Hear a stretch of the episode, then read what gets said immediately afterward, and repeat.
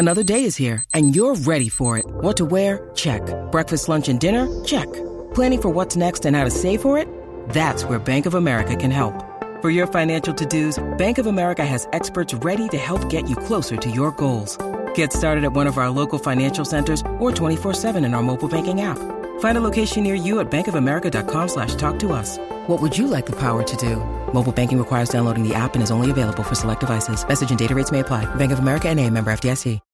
When you need mealtime inspiration, it's worth shopping Kroger, where you'll find over 30,000 mouthwatering choices that excite your inner foodie. And no matter what tasty choice you make, you'll enjoy our everyday low prices, plus extra ways to save, like digital coupons worth over $600 each week. You can also save up to $1 off per gallon at the pump with fuel points. More savings and more inspiring flavors make shopping Kroger worth it every time. Kroger, fresh for everyone. Fuel restrictions apply. These two guys have Minnesota sports flowing in their veins. Mackey and Judd on SKOR North and SKORNorth.com.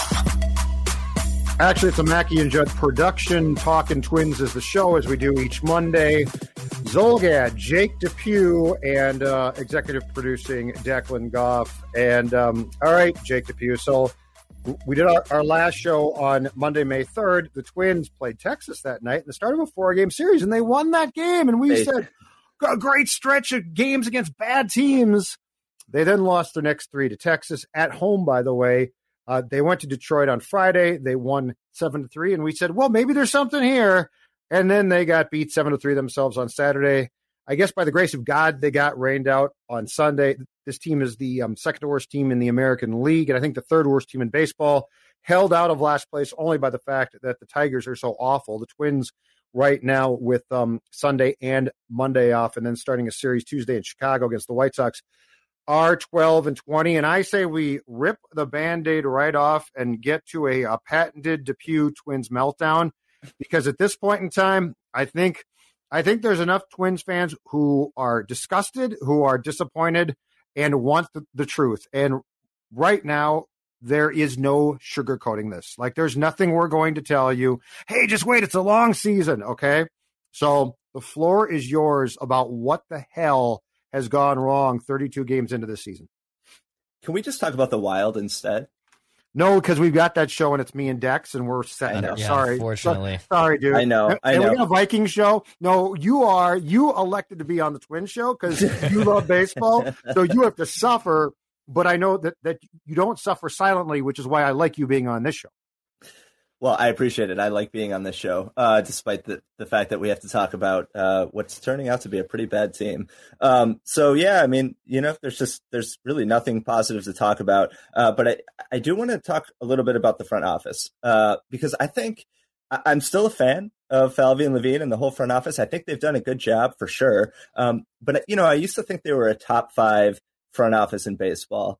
Uh, you know, in 2019, I, I, definitely had that opinion, and, and I don't really think that anymore. Um, and when you look at their history, they, they, have now had this is year five. They took over in November 2016. Um, you know, it's been a mixed bag. They've they've produced some some really good teams for sure. No playoff success, obviously, uh, but they've also made quite a few mistakes. Uh, it, you know, and I think one of the biggest criticisms of this front office is the lack of start starting pitching that they've developed. You know, they really haven't developed anybody. There really aren't any good young arms. You know, Berrios was uh, had already been he, would already made his major league debut when they arrived. He's certainly you know held steady as a 3.5 to 4 ERA guy, uh, but he hasn't gotten significantly better. I wouldn't say, um, and, you know, under their watch, on their watch.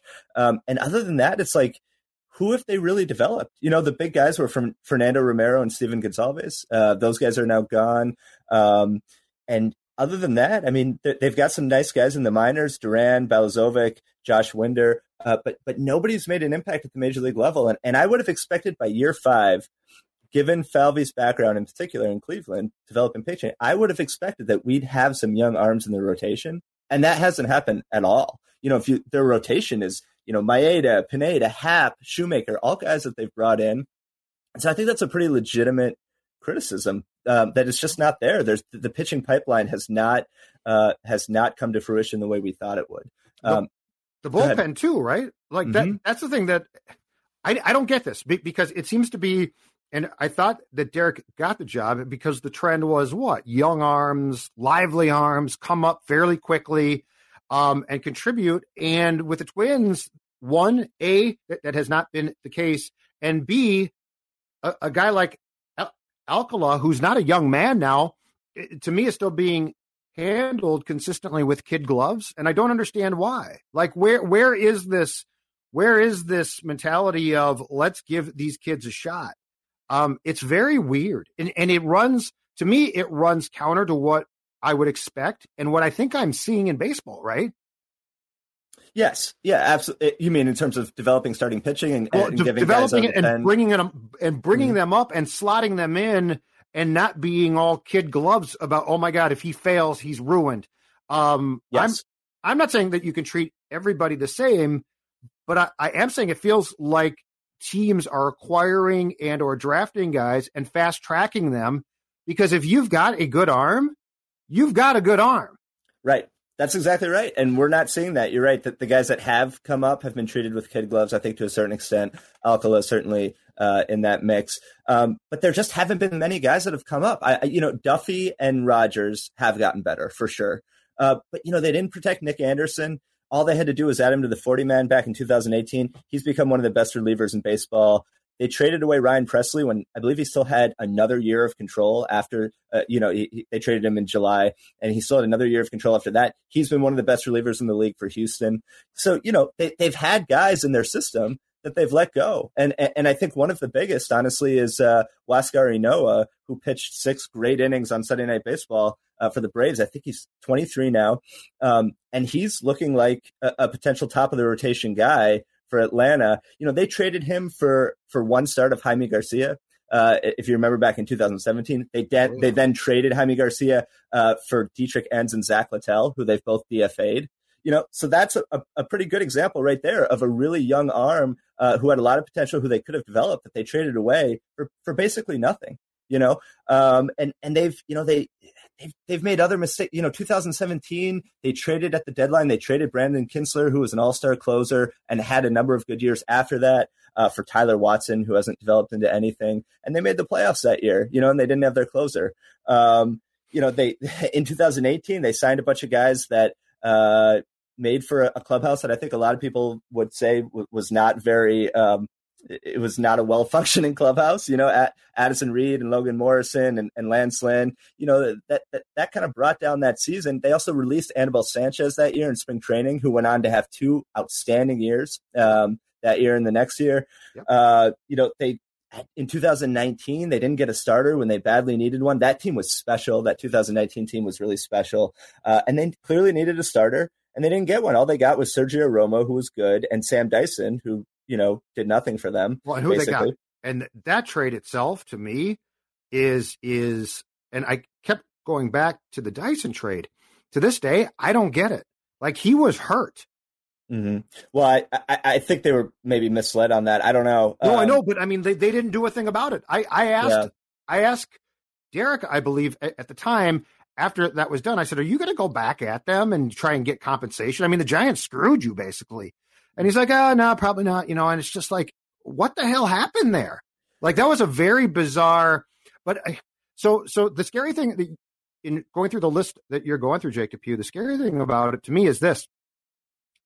As surprised as we are, I think, and I definitely am, uh, by how this Twins team is doing right now, the list that you're going through is really instructive. And I get that it's not huge names, and so it's not this obvious um, superstars being traded or something, but it's very instructive to like what they haven't done well. And those right. things and those things start to start to eventually add up, right?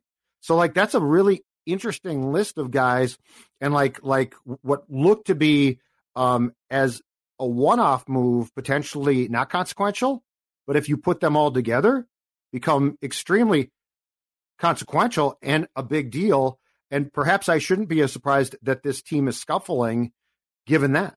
Yeah, and, and just to finish my point, you know, they, didn't really uh, the, the, bullpen signings that they made this year have obviously uh, backfired on them spectacularly. You know, Colome and and Robles has been okay, um, but you know they had a clear need in the bullpen and, and they didn't really address it, and that's that's brought them down. So I'm highlighting all the negative. They've obviously done a lot of positive as well, and the the record shows that. And the Maeda trade was fantastic. The Nelson Cruz signing was very good. Uh, they've done a lot of good, but I think it's fair to point out that they've made a lot of mistakes as well, and and these trade deadlines have not treated them well you know, Akil Baddoo, we'll see if he's if he ends up being a regular in the majors. They certainly could have used him this year, um, and, and, he is. He, his numbers are, are certainly a lot better than Jake Cave. You know, they traded away LaMonte Wade. They could have used him uh, this year. Uh, you know, and and so between all of that and then the mismanagement in the playoffs, which is which is partly on Rocco, and we've talked a lot about that. Uh, throughout this podcast, but I just, you know, I still think they're a good front office. I, am certainly not advocating for firing them. I, I think they've done a good job, but they have made mistakes and it's coming back to to, to bite them this year. It, it also doesn't feel like they are doing a great job from the top on down of of handling this crisis. Like it doesn't feel like they're prepared for what happens if things go wrong. It feels like it feels like they try too hard when things aren't going well to go about their business like it's still normal when it's definitely not. Like Rocco still, I'll, I'll give, give you a prime example that they are on the precipice of. They are on the precipice of because this is not at this point a small sample size, right? Like we're now into 32 games. You've won 12 games. Um, I need to see them be willing to apply the pressure because it's basically going to be off here soon and start to play Larnach, Kirilloff, and if Sano doesn't play, I don't care now. The point being is don't treat we're getting close to the point where I don't treat these games like, well, I got to play my guys, right? They're my guys. I think that we are uh, on the precipice of this team where they should just say, we're going to play the guys that one, give us a chance, but two, point to the future and get them experience and play them. And you know what? If you have any chance of busting out of this horrendous slump, right? I think it goes to turnover and playing different guys. You know, this whole thing of Jake Cave playing like he's some type of veteran that you need, Jake, makes no sense to me. This whole thing of Miguel has to play again. No, he doesn't, you know? So when Kirilloff comes back, he plays a ton. Larnach continues to play. And I almost don't care if he struggles.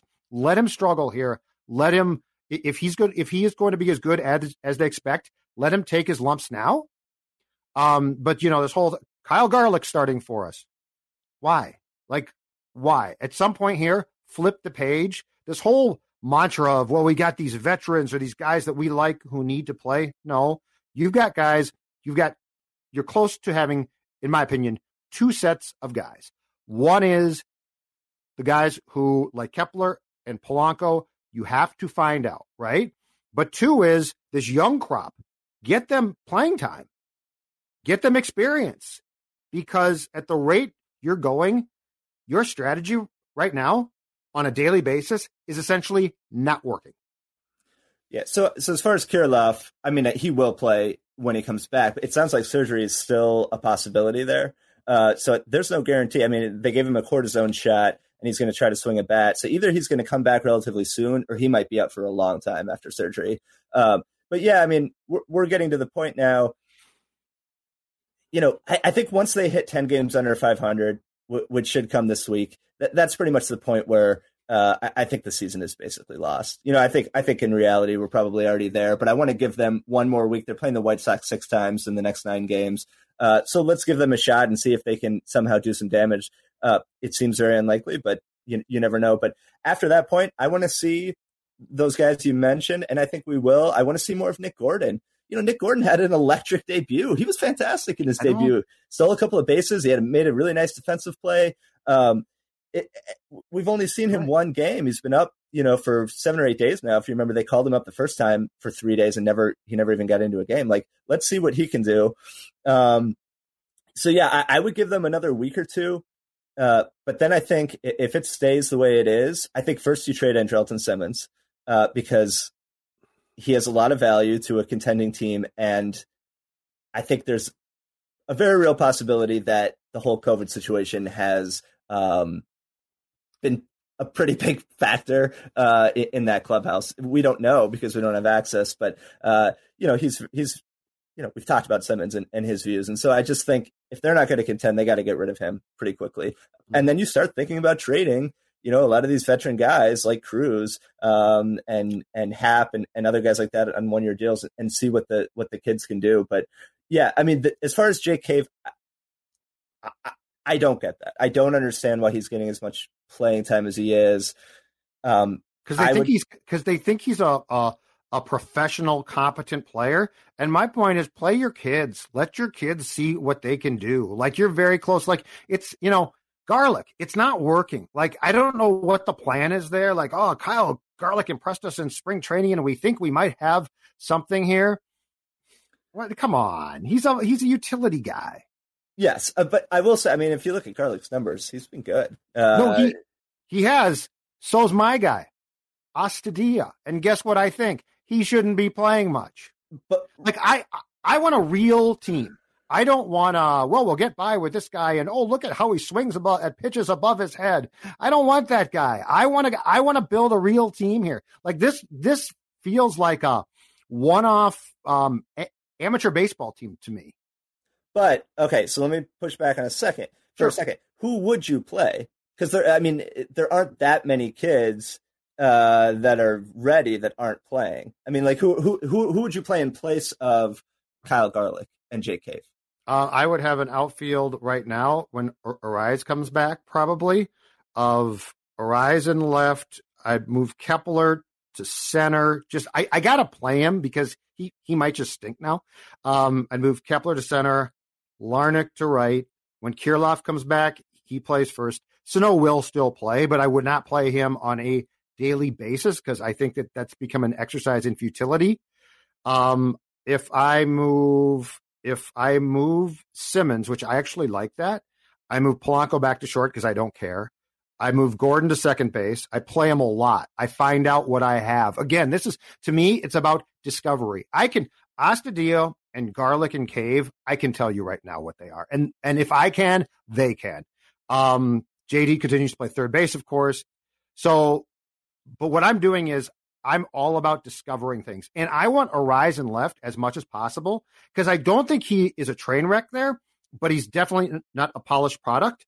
And so if I can polish him there, like it just does me no good to play these guys who they see as oh, but he's professional. I don't give a crap about that. So I am I am about discovery.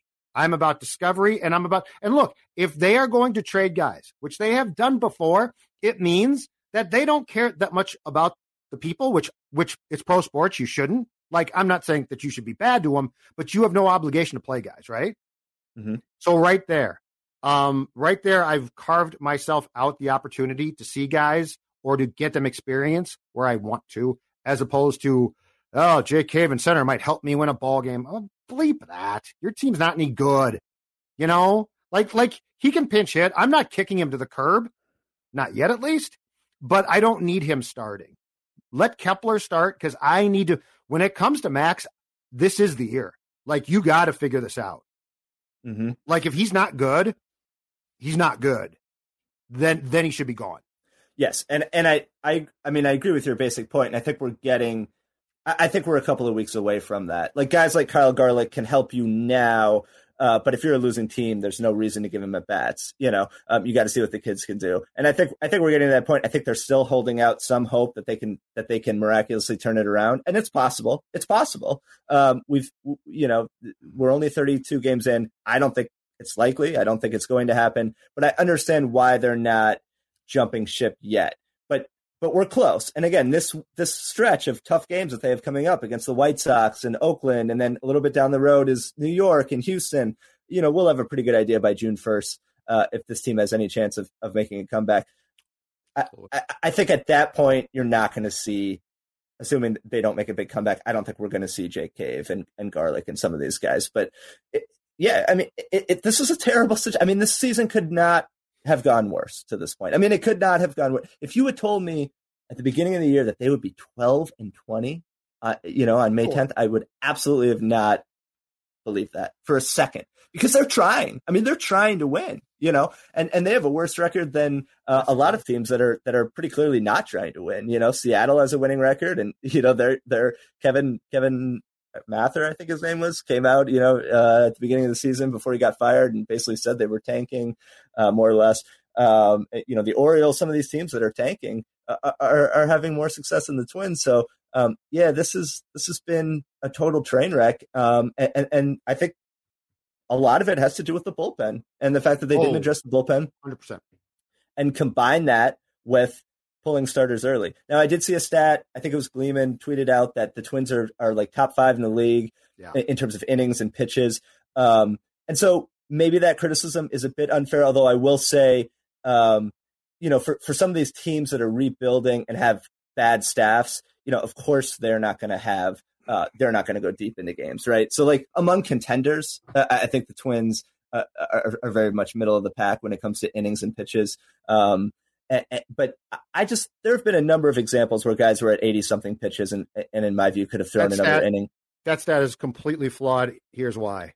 Um, and this this is why you have to watch games and you use stats. You can't use stats or eye test alone, that stat's completely flawed because of this. It's situationally and who he pulls.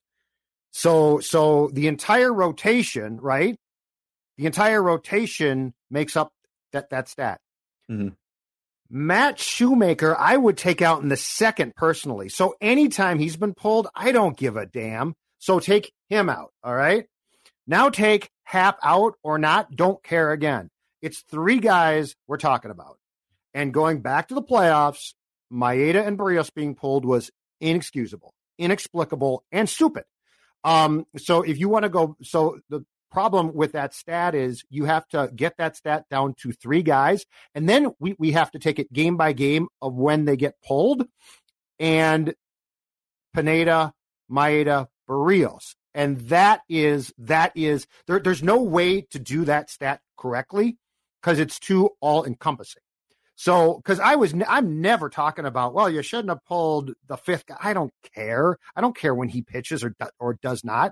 It's three guys, and as I told you before, Pineda is a horse. He's a huge man. I ride him, and you know what? His arm f- falls off. That ain't my problem. I don't care. So, going back to that, that's why the the marrying in all sports too, Jake. The marrying of stats and eye test is extremely important and to just use stats or th- this is what I think I saw is the problem. So this has to be boiled down to when does Rocco pull guys? Who is he pulling and why?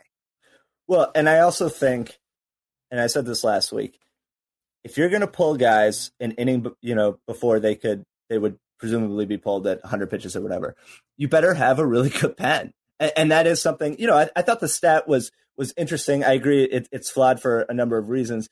Um, but but that's something that stat doesn't take into account. Like when you have a really crappy pen, of course.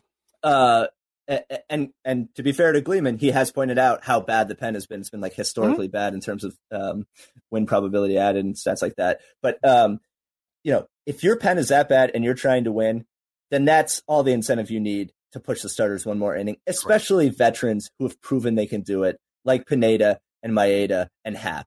Like those guys, you know, they've been in the big leagues for a long time. They know, you know, what they can do uh, and and how far they can push themselves. And if they're willing to go another inning, then you put them out there for another inning when your bullpen options, uh, you know, leave leave a lot to be desired. So uh, I, I, think there's been a lot of mismanagement there. But in terms of you know the theme of this podcast, the front office, it's really the, the front office um, their failure to bring in uh, serviceable pen arms that that's really come come back to bite them. You know, uh, uh, Colomé's been obviously terrible. Robles is, has not been great, um, and Stashak, a guy who they really relied on in the postseason and and throughout the last couple of years, has also not been good and, and been sent down twice now. Um, you know, and, and it led to them DFAing Blankenhorn, who's the number 18 prospect in their system. And I know he had that terrible error, but that's not a reason to DFA someone.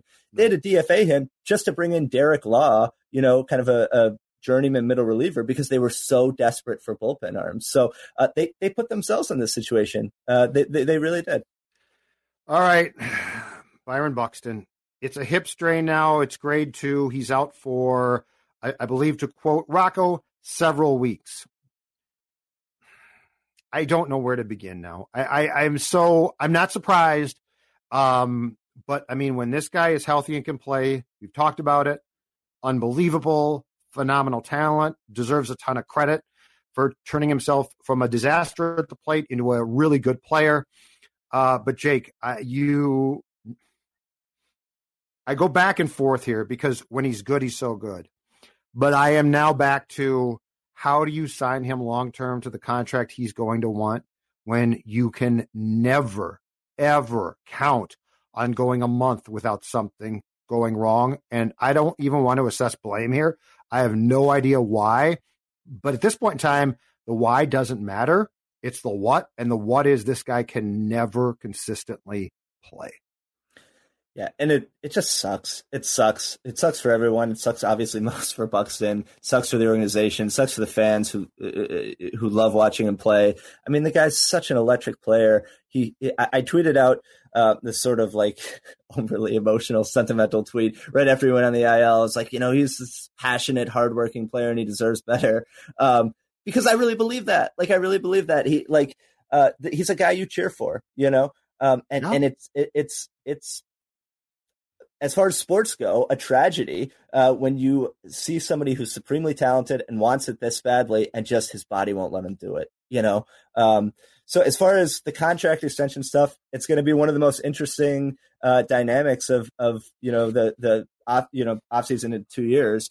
Uh, what do the Twins or what does the league offer this guy, um, who's just such a great player, good clubhouse guy, but absolutely cannot stay on the field? I, I don't know. I, I personally would give him a lot of money in a, in a really short like I, I think I would give him something well, like, like, one month period. Like, hey, I'll pay for May because I think you might stay healthy for this May. Yeah, I, I, think I would. I think I would maybe give him like I don't know. I'd have to think more about it. But would I commit a lot of years and over a hundred million dollars to him? I don't think I, I could do that. No, you just can't. You just Not can't. This team. No, and it just it just sucks. And uh, you know, hopefully he'll be back in a, few weeks or a month. But uh, I mean, there's just no guarantee uh, that he's going to stay on the field even when he does come back. And I, I, hope he comes back and at least you know makes an All Star team and does things like that. But um, what can you say? I mean, he was the MVP uh-huh. of the league uh, for the first month of the season. Um, but you know, he injured himself on on kind of a nothing play, just a running down the line play. I don't know if it was related to the hamstring and the knee um, or not, but um, either way, it's just it's it's just too bad. And uh, I would certainly offer him some sort of extension, uh, mm-hmm. but it, it, would not be. They've tried though, you know. Yeah, he, it's been very team friendly. Get, yeah, but I'm but I, I can't blame them. Yeah, that's the problem. Is, yeah. is like what do you offer him that that's o- almost not insulting to the player that he's become because he can't stay healthy. And I don't I don't think it has anything to do with him not pushing through. I don't think it has anything to do with him not being tough. No. Like there's like I just think that he finds a way and I don't know why to get hurt. But my God, it's always I you know, you know, Jake, he's gonna come back from this at some point. And my guess is something else goes wrong. Well, based on the injury history, I mean, yeah. you have to uh, assume that that's a strong possibility. Yeah. I mean, what would you give him? Well, if, if right now, if his agent came to you right now and said, we want to, we want to talk extension, what, what would be a reasonable offer in your mind? Oh, and Dex too, if you want to chime in. Yeah. I'd give him I, I'd offer probably offer three years at this point with an option, perhaps, because I don't want to go five because a term. But it would have to, but but the number itself would have to be in my favor, which I would guess they they turn down, and they're probably right to do so because my guess is somebody will pay him, but I just can't do it. Not with this team. If you if you give him anything close to a contract that he he wants, we can complain from now until 2028, but it's going to hurt my team. And if he can't play, it's going to preclude me from signing guys. Like, would, like yeah. you, you think, you think the Mauer contract was a problem? Imagine one for the for for Buxton. Yeah, Sorry, I, I would probably go, and he would say no to this, but I'm I'm playing from the poker side that I'm offering him the contract. I would give him two years, and I would give him thirty eight million dollars. I would give him a crap load of money for the first two years, and I know he could get a longer term deal on the open market. But I'm I'm just going to tell him, hey, oh, we'll, all right, we'll give you two, we'll give you a good amount of money. We'll give you close to twenty million per for these next two seasons, And if you don't want that and you want to take a, a bigger deal somewhere else, then do it. I can't commit to a guy who is this injured. I can commit to him though with what he's been able to do lately.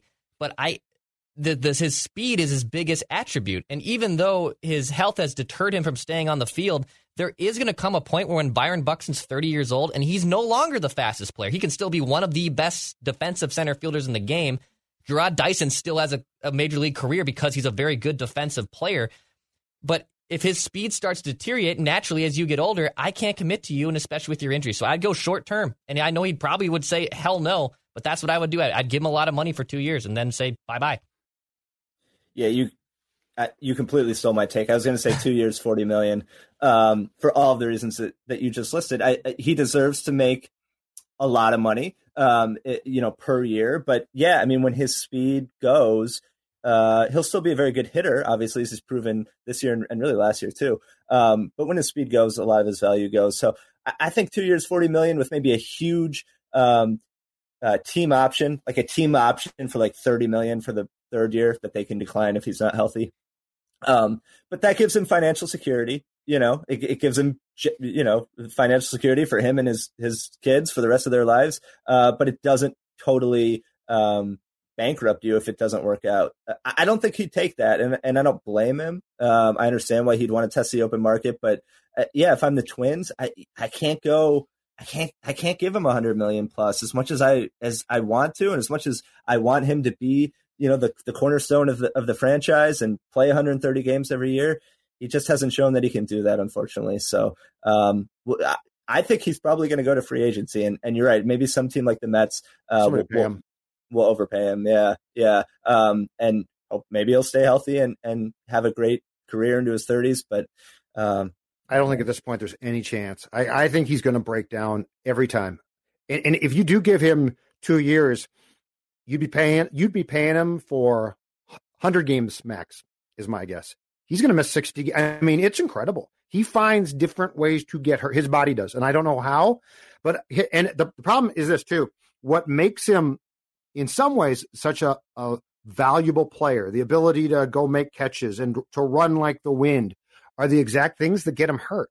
So like if you did get him to just pull up on all, you know, hey, go slow down, which he's tried to do, yeah. slow down, don't run into fences, which we've t- talked about. Quit crashing in, you know, quit crashing into fences and dropping your body onto the warning track because you basically jumped as high as Superman. All of that. And he's like, okay, cool.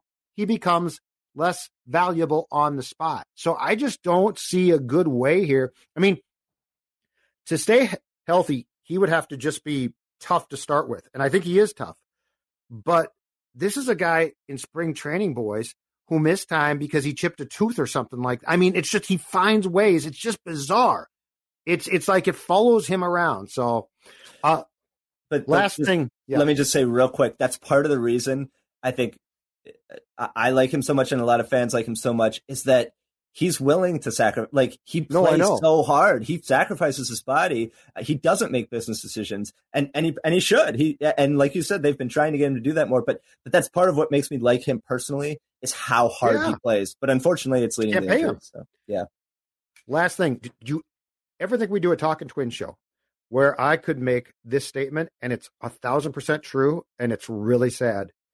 Miguel Sano, at this point in his career, is a better first baseman with the glove than he is at the plate. To me, that's the most telling thing. Like, of all of the things that I could say, I never thought in my wildest dreams that I would ever say that this guy is a better fielder. He is more valuable as a glove man than he is at the plate. 129, 299, 226 is the slash line right now. Since coming back from the hamstring, struck out nine times and walked twice in 19 plate appearances, 17 official at bats. He is a better defensive replacement late in games than he is a guy going to the plate. That's sad. it, it is. It's too bad. And, um, you know, he had an at bat in the fifth inning of the second game against Detroit where they had just tied it on the Donaldson home run and then loaded the bases with one out. And I think they brought in a new reliever. And he swung at the first pitch. Yes. I thought pop, the same thing. And popped it out to it was a pop out to second, yep. and it was like you you've got to be kidding me! Like you, the only strength that you have right now is your ability to draw walks. You know, he's totally lost at the plate in terms of making hard contact. And he to swing at the first pitch there and just weakly pop out. I mean, that really killed the momentum. They didn't they didn't add on and they ended up losing that game. That was such a bad at bat. And Rocco basically said he didn't call it Sano by name, but he said after the game, our bats were really good until we got to, to men in scoring position. And then and then we just yeah, it was a terrible get it done. It was a terrible at bat. That's him it, now. That it, unfortunately it is. Um, and you're right with the glove. He actually is pretty good with the glove. Um, uh, but I mean, we talk about him every podcast, and it's just I, I, don't know what's going on with him. I don't know where the, the plate discipline went. I, I don't know if it's a work ethic issue, if it's just I have no idea. But it's he's unplayably bad at the plate. I mean, he just is. Like he's a power hitting first baseman who's hitting for no power. He's he's turned into Chris Davis, you know. So yeah, exactly. All right, sir. Appreciate it. Um, hopefully next week there's something good to talk about. Yeah. If nothing else, let's talk about who to trade ASAP. Okay. We're, I we'll put feeling, together a list. I have a feeling we're going to be having a lot of those types of conversations over the next couple of months. All right. He's Jake. I'm Judd. That's Dex. We'll talk to you on Talking Twins next week. This holiday season, Peloton's got a gift for you. Right now, get up to $200 off accessories with the purchase of a Peloton Tread. Accessories like non slip grip resistance bands, a heart rate monitor, yoga blocks, and more. Take your workout to the next level with Peloton. Motivation that moves you. Hurry, this limited time offer ends December 25th. Visit onepeloton.com to learn more. All access membership separate. Offer ends December 25th. Cannot be combined with other offers. See additional terms at onepeloton.com.